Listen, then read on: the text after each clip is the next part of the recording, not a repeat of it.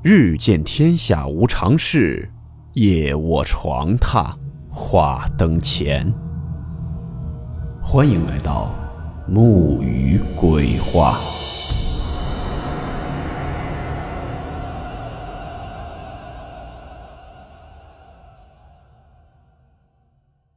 大家好，我是木鱼。今天的故事名字叫做《夜狸猫事件》。温馨提示：本故事含有未经证实的内容和边缘化知识，部分内容超出普遍认知。如感到太过冲击自己的主观认知，请大家当做故事，理性收听。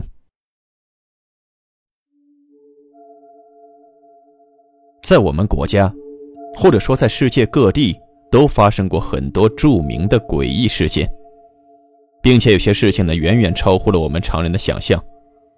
但是最终真相却被永久封锁。秦岭一直都是我们国家非常神秘的一个区域。今天我们要讲的，就是秦岭发生的一些事情。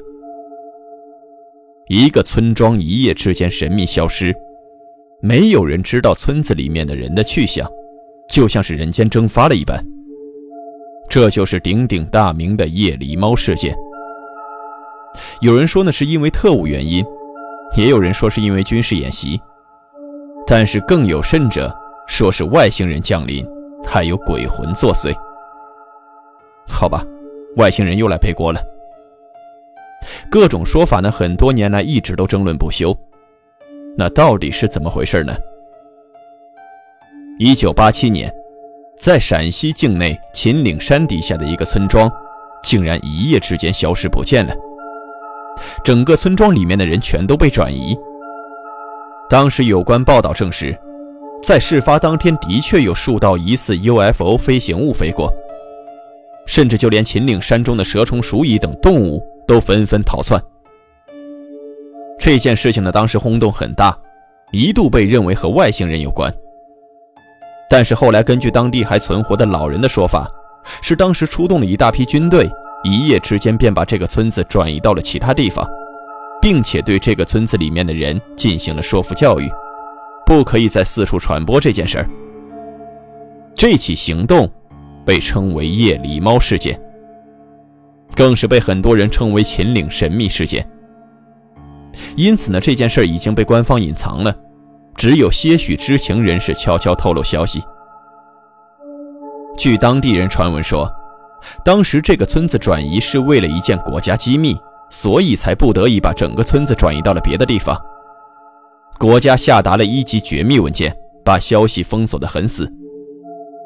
陕西官方呢也从未对夜狸猫事件做出过任何回应，甚至任由广大网友随意意淫和添油加醋，于是就有了很多奇怪的猜测。有人说呢，真实的答案是军演全部转移了。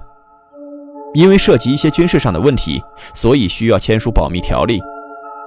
理由是在那天之前，兰州军区就已经宣布军演了，当时出动了一大批军队，一夜之间就把这个村子都转移到了其他地方，并且对村子里面的人进行了教育，告诉他们不要四处传播。还有人说是因为特务事件，为了某些国家机密，不得不把这个村子转移到其他地方。还有传闻说，这件事情是因为我国的一个神秘机构“九二五基地”。这个所谓的“九二五”神秘机构，它的使命就是调查国内所有的神秘事件的真相，然后不惜一切代价封锁。哪怕是“九二五”的内部成员，也会在调查完事件后遭到彻底隔离。关于整个神秘事件的骇人细节，会逐渐泯灭于“九二五”的内部档案之中。在中国，一般的档案解密期限是三十年，但是涉及到国防、外交等国家安全的档案，解密时间可能是八十年或者是一百年。但是封存于九二五的档案，解密期限是永久，因为这些档案一旦被公布出来，会引发民众的恐慌，透露这些机密的人也会遭到严厉的处罚。而秦岭这件事，就是其中之一。还有人说，当时出现了 UFO 事件，是外星飞船一夜之间接走了一个村庄的人，至今那些人都下落不明。不管如何，现如今这座村庄已经成为了一座荒村，植物在内任意的生长覆盖。夜狸猫真实情况现在已经被禁，具体的内容也无从可查。说到这种神秘消失的事情，让我也突然想到了另一个机构——中国玄学院。在故事的最后呢，也给大家简单说一下这所神秘的超自然研究机构。除了这神秘莫测的夜狸猫事件以外，还有一个传说一直在秦岭小范围内传播。当时还有人在网络上发帖求助，说是有一对情侣穿越秦岭去玩。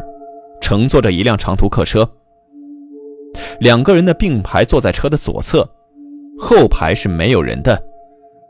女友呢是坐在靠窗户的位置。这个时候，女友就说，总是感觉有人在拍打她的后脑勺。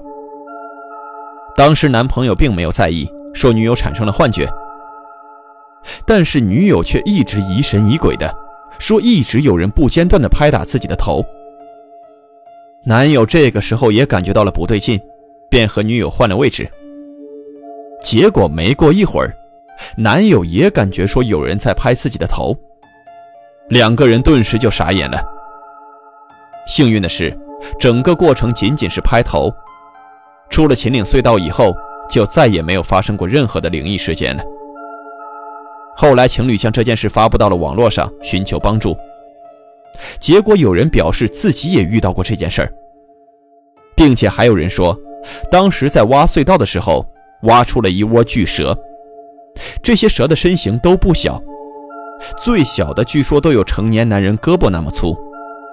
后来被工人们打死了，免得影响隧道的挖掘进度。之后就传闻，隧道的工地先后摔死了几个工人，施工方呢感觉到异常，于是请了一位高僧。经过高僧检查以后，发现秦岭这里埋葬了很多帝王的陵墓，这窝巨蛇就是守灵的灵兽。因为被莫名的杀害，于是散发怒气杀害工人。经过高僧做法以后，这里一切都恢复了正常，并且在挖掘隧道的时候，除了巨蛇以外，还挖出了一个神秘的石碑，而挖到石碑的那几个工人。却是神秘失踪了，于是也引起了施工方的调查。经过调查，在那石碑上面有了惊人的发现。那个石碑上用繁体字写着“伯温长眠，主路绕行”。要知道，刘伯温可是一位大谋臣，是当时最神秘、最聪慧的人。难道那些失踪的工人是打扰到了刘伯温吗？所以才会失踪的吗？施工方没有办法，只能在挖掘隧道的时候绕开了那一段，之后就再也没有工人失踪了。你以为秦岭隧道的灵异故事就这样结束了吗？在二零一七年秦岭一号隧道入口处，发生了一起轰动全国的特大交通事故。当时一辆实载四十九人的大巴车，在进入秦岭一号隧道的时候。笔直地撞上了隧道入口处的山体洞壁，事故造成了三十六人死亡，十三人受伤。车祸发生以后，现场静得出奇。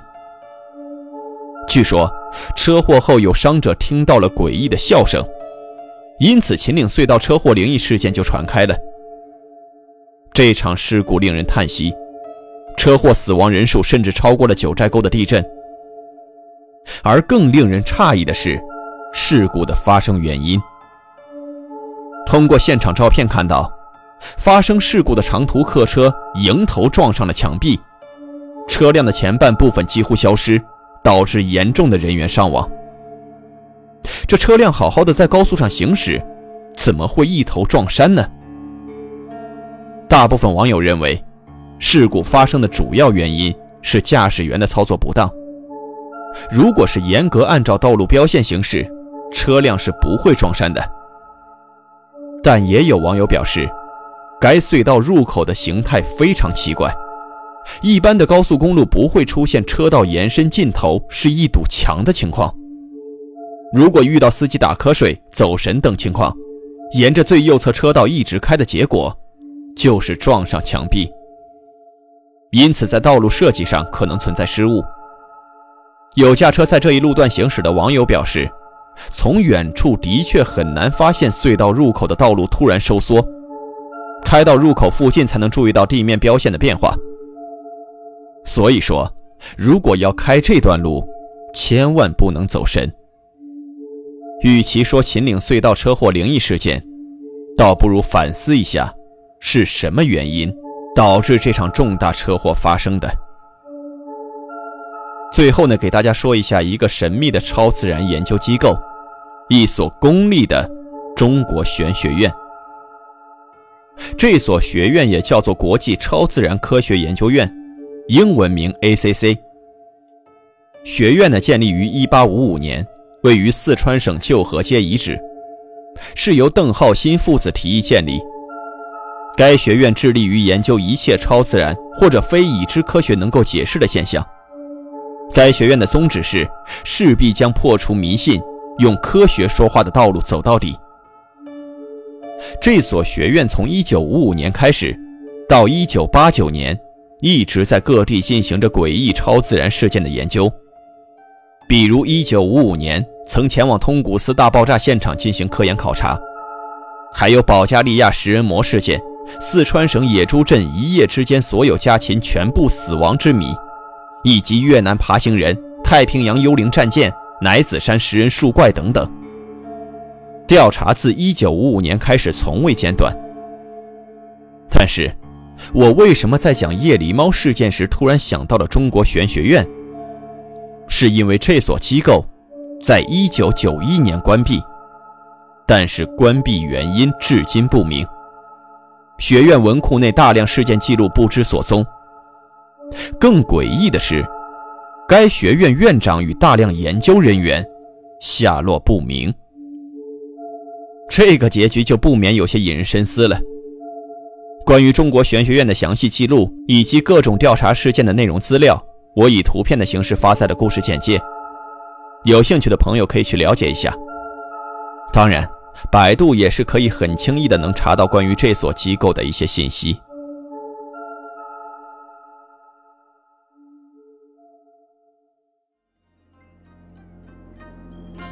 好了，我们今天的故事到此结束，祝你好梦，我们明晚见。